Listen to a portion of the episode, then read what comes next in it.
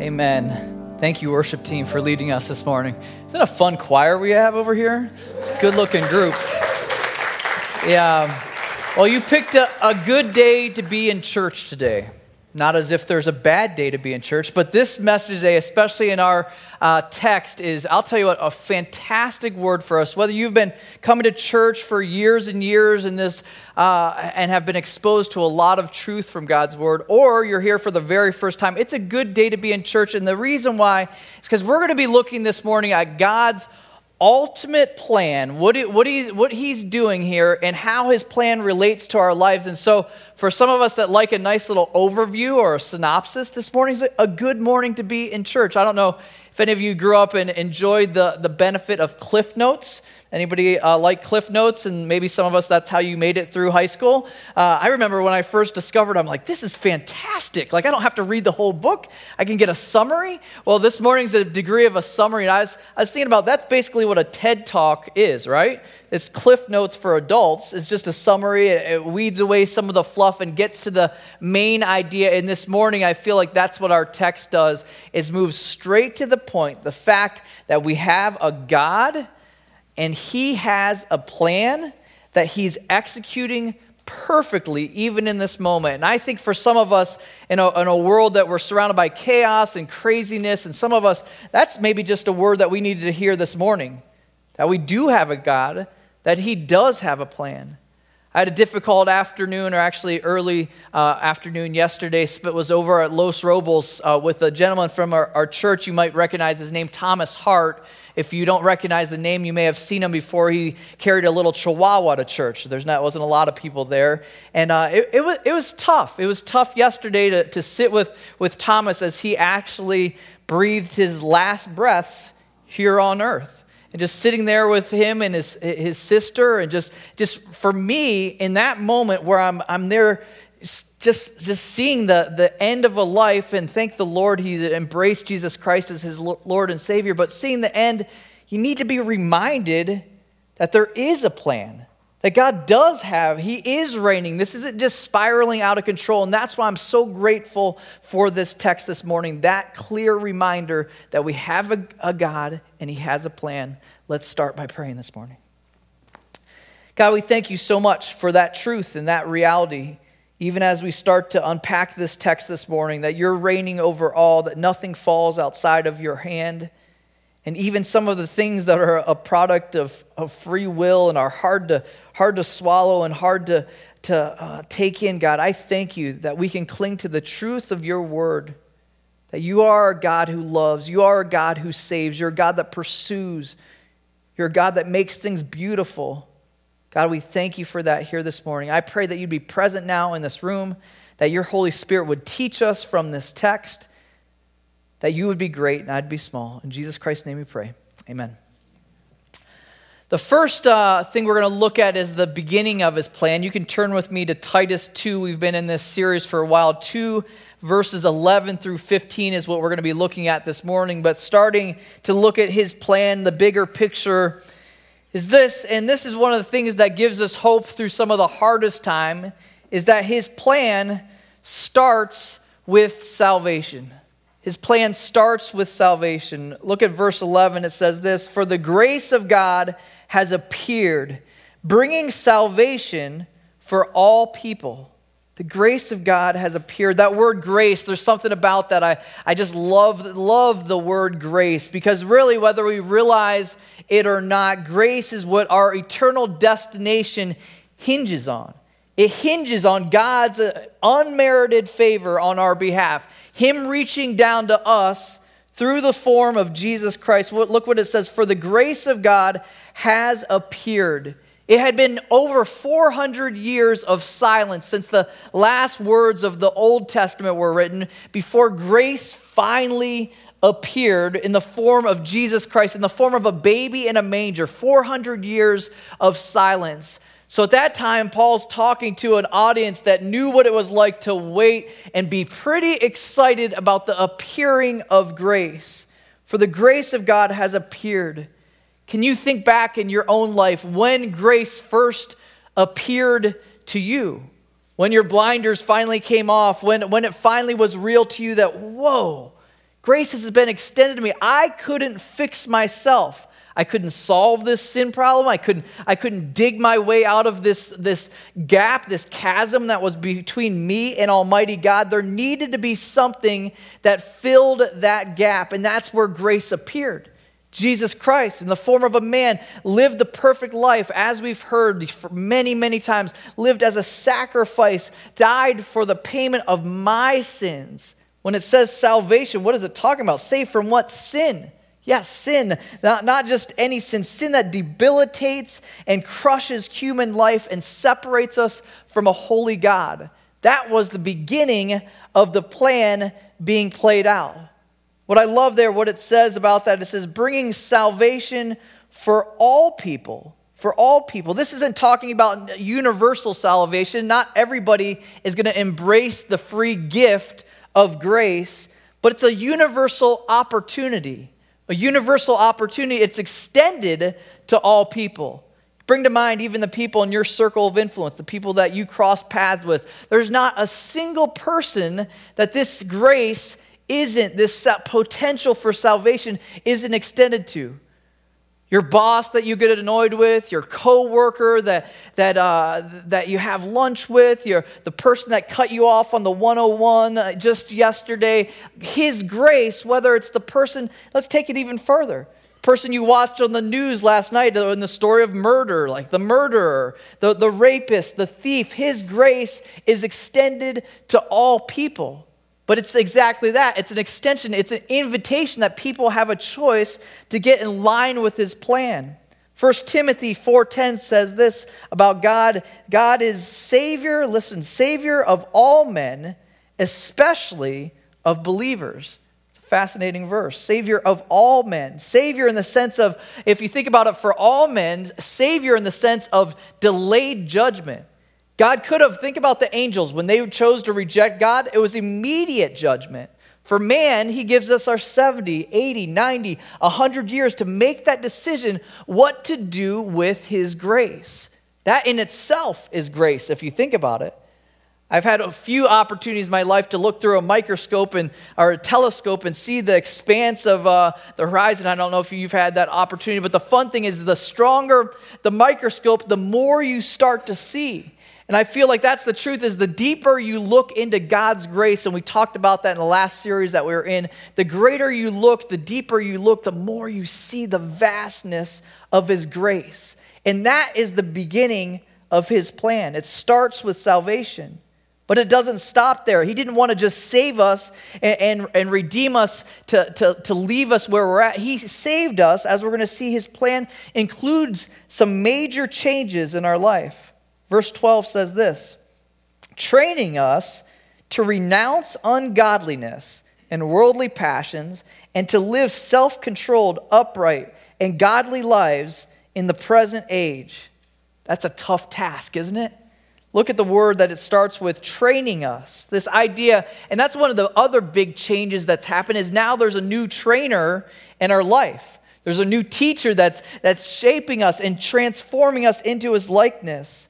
1 Corinthians 2:12 describes this trainer in the Holy Spirit. Now we have received not the spirit of the world, but the spirit who is from God, that we might understand the things freely given us by God.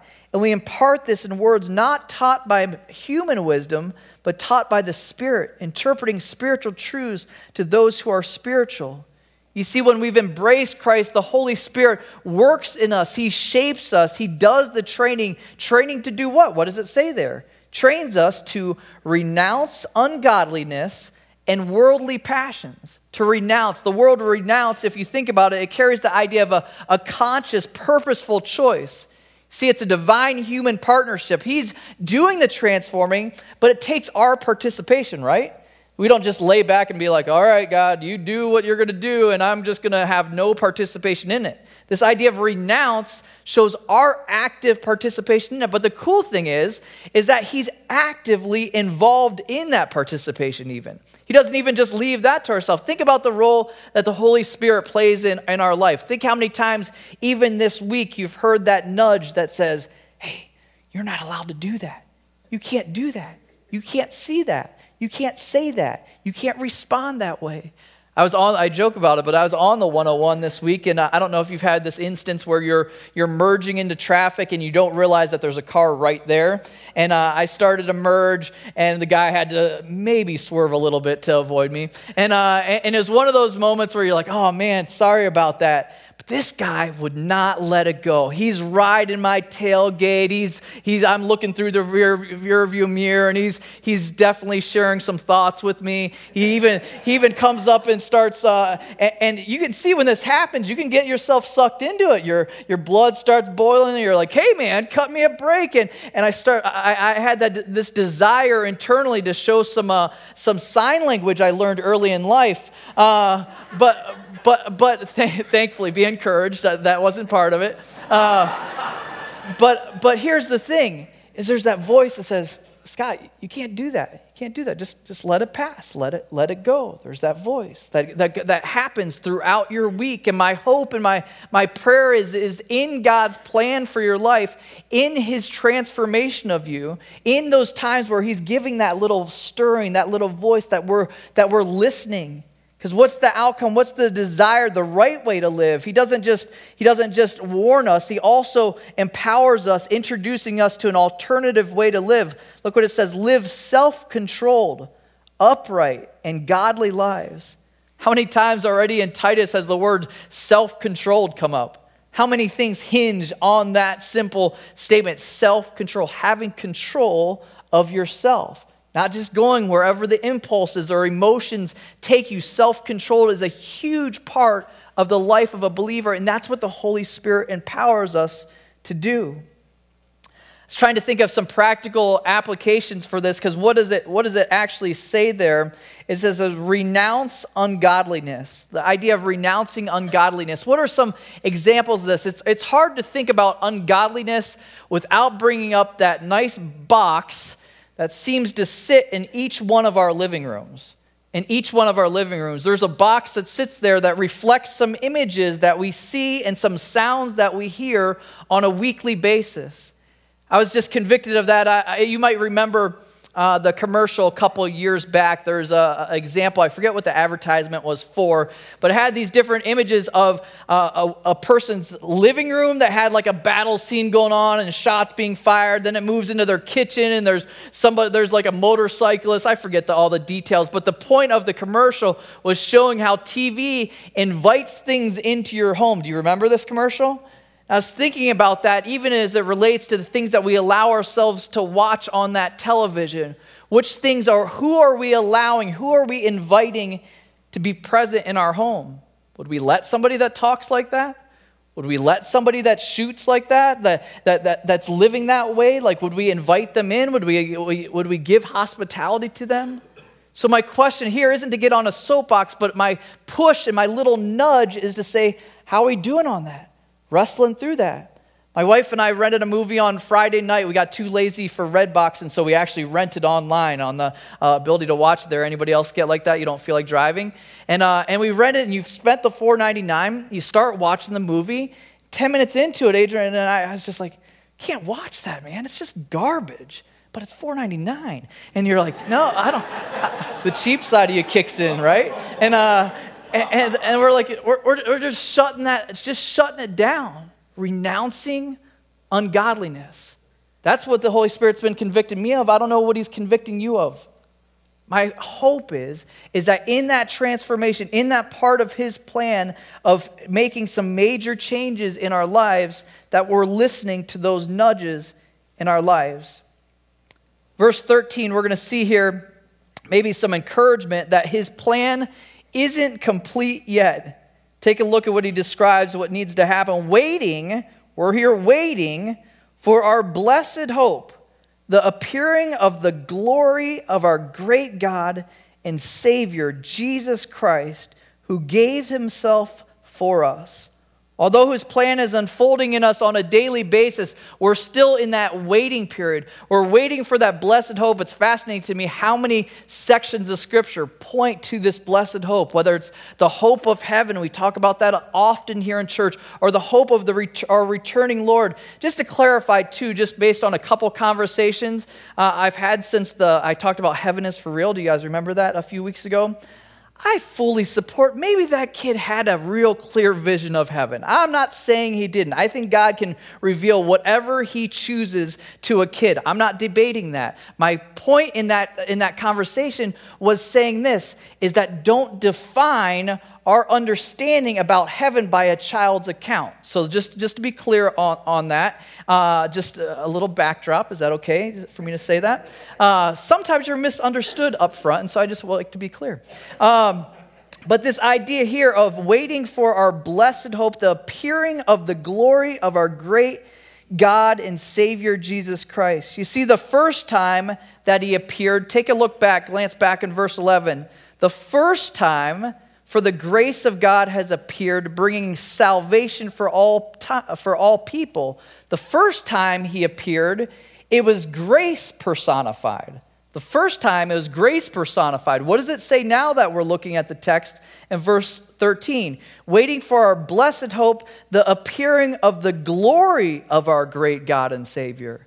First time he was manifesting grace. He was saying, listen, that's the first step of the plan is that you receive grace. The next time that he's going to appear, he's coming in glory, which is exciting. We're not going to have a revisit of a broken Jesus coming off of a cross. He's coming as the risen king, and that's what we're putting our hope in. That's the, that's the hope of his glory. That's the, the blessed hope that it's talking about, the appearing of the glory of our great God and Savior Jesus Christ. This, this is a huge deal in the life of a believer. 1 John 3 2 points to one of the reasons why we're looking forward to this hope.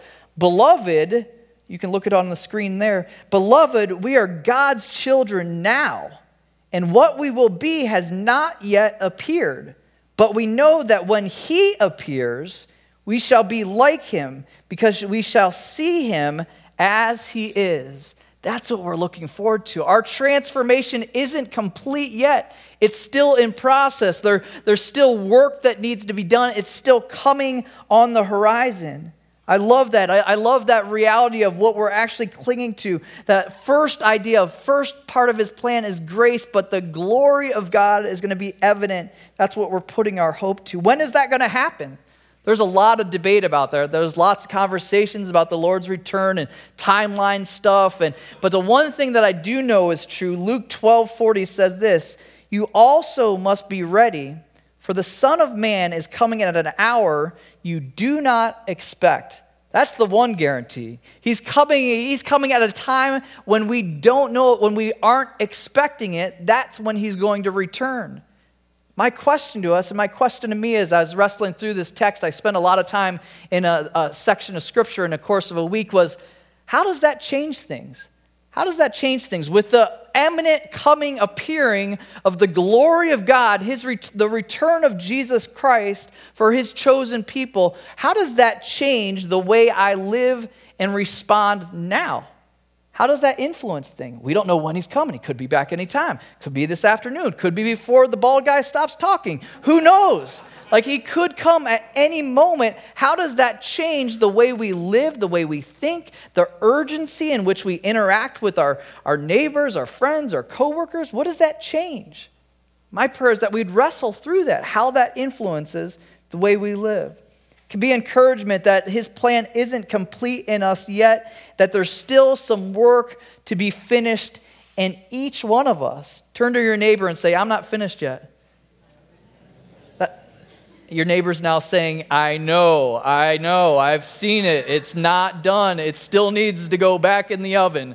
And, that, and that's the point that we see here in the text is this idea is his plan isn't complete yet. So what do we do? How do we live in between those two appearings? The appearing of grace and the appearing of his glory, his return. How do we live in that, that gap, that period of time? I like how Spurgeon describes it. He says, Behind us our trust, and before us our hope. That's where we're living right now. Behind us, what we've placed our trust in, Jesus Christ. Before us, our hope still in Jesus Christ. That we're, that's where we're living in that middle ground. So, how do we live then in that middle time in the, the plan? I'm glad you asked because that's what the point of the next section this text says. Verse 14 his plan for us while we wait, who gave himself for us to redeem us from all lawlessness and to purify for himself a people that is his own possession,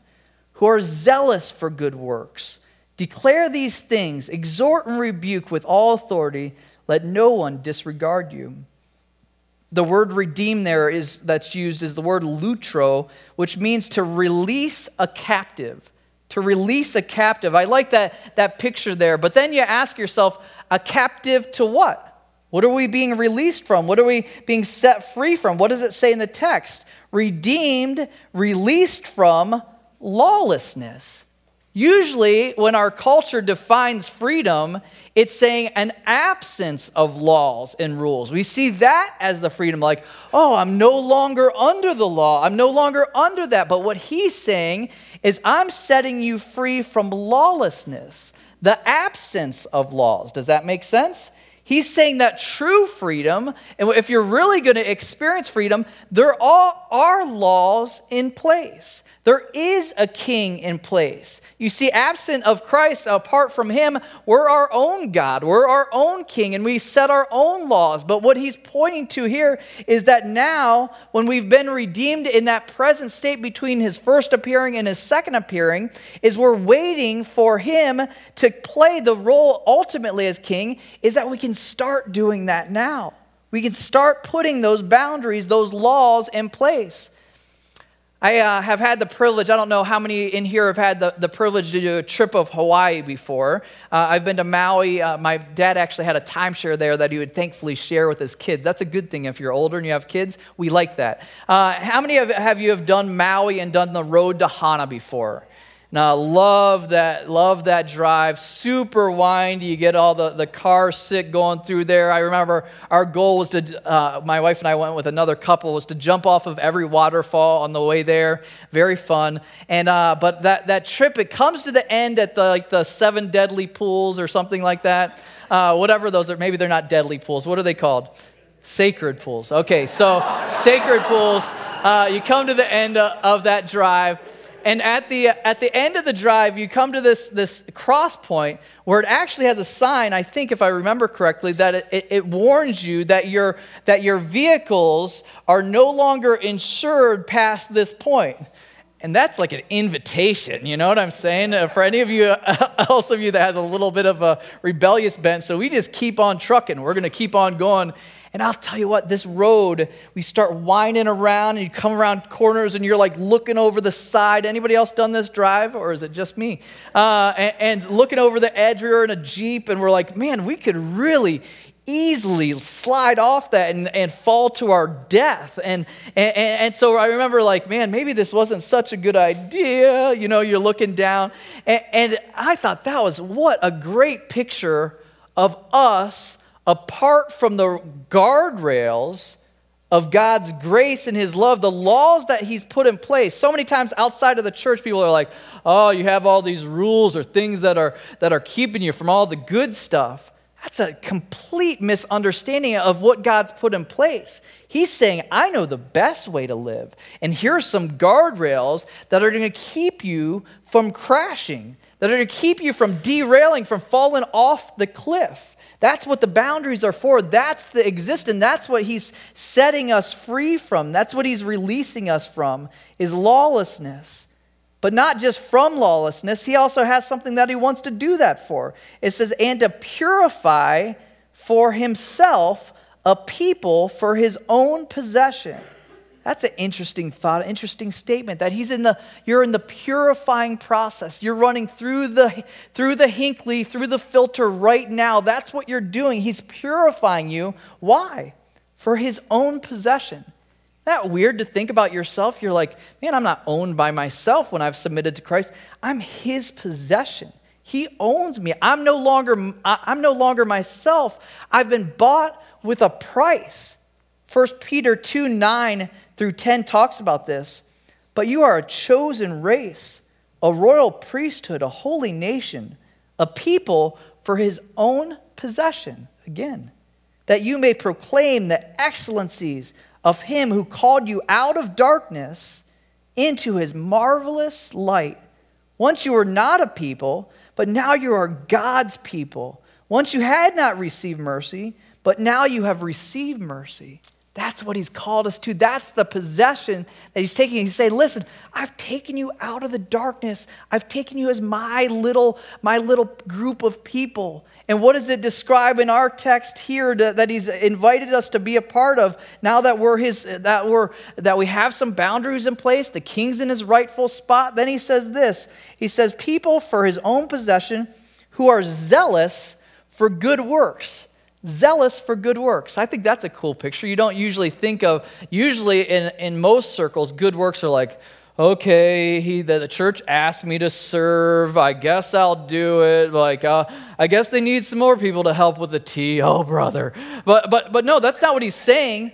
He's saying zealous. The word zealous, the whole idea of zealous is that you're excited about it. You're passionate about it. You're saying, like, listen, I've been set aside for this for one good, for a, a, variety of good works. That, that's why he's done the purifying. That's why he's done the, the boundaries, so that we're zealous for good works trying to think of an example of that in my own life. My wife and I have talked about this before. Before we moved here from Chicago, we had an interesting living scenario where we, Adrian was a resident director. I've talked about this before at a university, Judson University, in a freshman girls' dorm. So we lived in a freshman girls' dorm. I'm secure enough in my masculinity to say that. And, uh, and uh, we lived there. And the month of August was always the month that we like dreaded the most because it was when all the RAs were coming back for training and all the students getting back and all the quietness of summertime when it was an absent building had come to an end. We're like, okay, here we go. One of the fun things is every single year, I believe it was every year that we lived there, my wife's parents who live in Canada made it a special uh, made a special trip down and stayed with us for three to even five or, uh, weeks longer. And their whole commitment while they were there was this zealous for good works. They just showed up with arms, the sleeves rolled up, and they're like, all right, what can we help with? I mean, they help with things with the students. They help with watching the kids. They clean, they clean windows and underneath the, they literally would move out the stove and the fridge. And like, they were like game on with the acts of service. I was like, man, what a beautiful picture of this zealous for good works. They would go from one thing to the next, to the next of ways that they would serve. I just wonder as a church what that would look like if we as a community, a body of believers here in little Agoura Hills, California, were actually zealous for good works. If we're just like, all right, what's next? What are we getting after? What what's the next crazy thing they're going to come up with for us to serve? Because I'm ready to go for it. You know, like what would that look like? I think it would change this culture quite a bit think it would change this community quite a bit. It would change a lot of things if we lived out his invitation, his plan that he's put in place. This group of people that are together for his possession, that are zealous for good week, for good works. What would your week look like? How would that look different? How would things change? I'm pretty confident, pretty drastic. If we were zealous, not out of obligatory, but because we're so passionate about the plan what God's done for us, the salvation we've received. It's an awesome thing. Zealous for good works. He ends with a little bit of a, a, a, challenge, actually, probably more specifically for, for me, because he's talking to a young pastor there. He says, Declare these things, exhort and rebuke with all authority, let no one disregard you. This idea, this idea for a pastor or someone that's presenting to uh, or, or investing in a group of people, he's saying, Listen, Stay, uh, declare these things. Declare these things. He's not saying declare your opinion or your thought or your topic that you came up with. Some of you might have been coming here for a while and you're just like, man, there he is again. He's in another book study. He's just studying the, the Bible, just working through a text. Uh, uh there we go again. Like, uh, why doesn't he talk about something that, uh, else? And, and I'm like, guess what? Like, that's what I'm called to. That's what I'm called to. The authority to exhort and rebuke is solely in the Word of God. It's not based on my opinions or my thoughts. There's no grounds for that. But here I am on a week, to, I'm just a tour guide walking you through it. I was trying to think of a, of a picture of, of my role as in, in this particular position.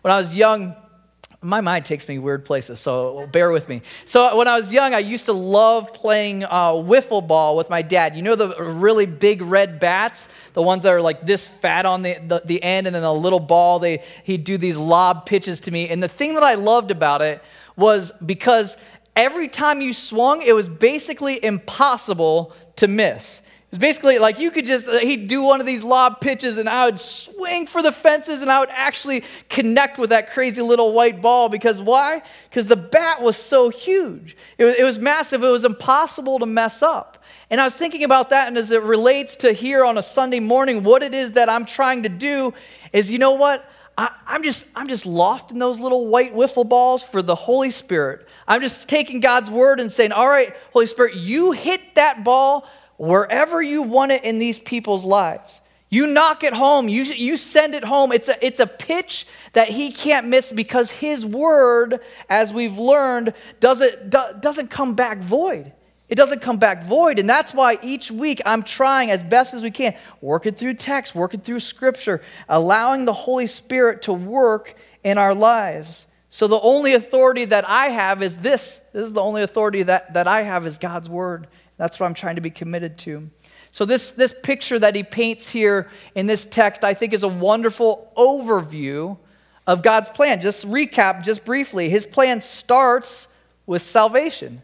His plan starts with salvation. If you're here and you haven't gotten that piece figured out yet, if you've never bent your knee, if you've never embraced Jesus' death as payment for your sin, one, I hope this is a safe place where you can investigate that, where you can ask questions, where you can get some answers, where you can, where you can listen to, to God's word being taught, taught week after week. But my hope also is that that question, that decision doesn't just sit there looming, that you do make a choice to, to say, you know what?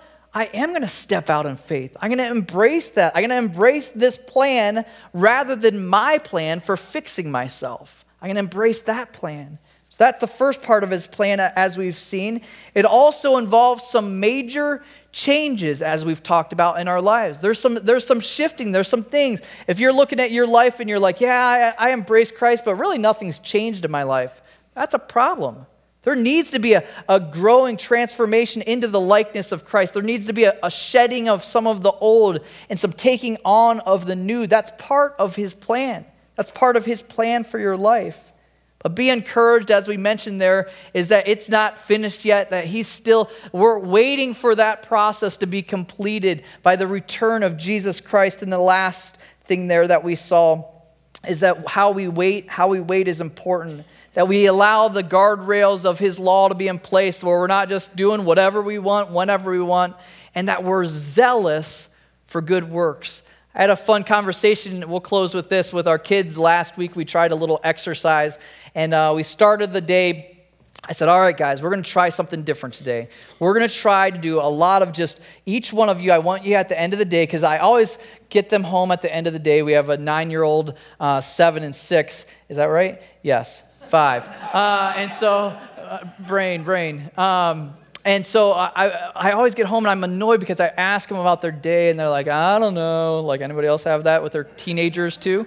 Uh, but uh, but I was I was like, you know what? Today when we get together at dinner, I'm going to ask you what were some random acts of kindness that you did at school today. It can be your teacher, it could be another student. What are you going to do today? I want to I want to hear about this. Being zealous for good works. Like what what's that going to look like?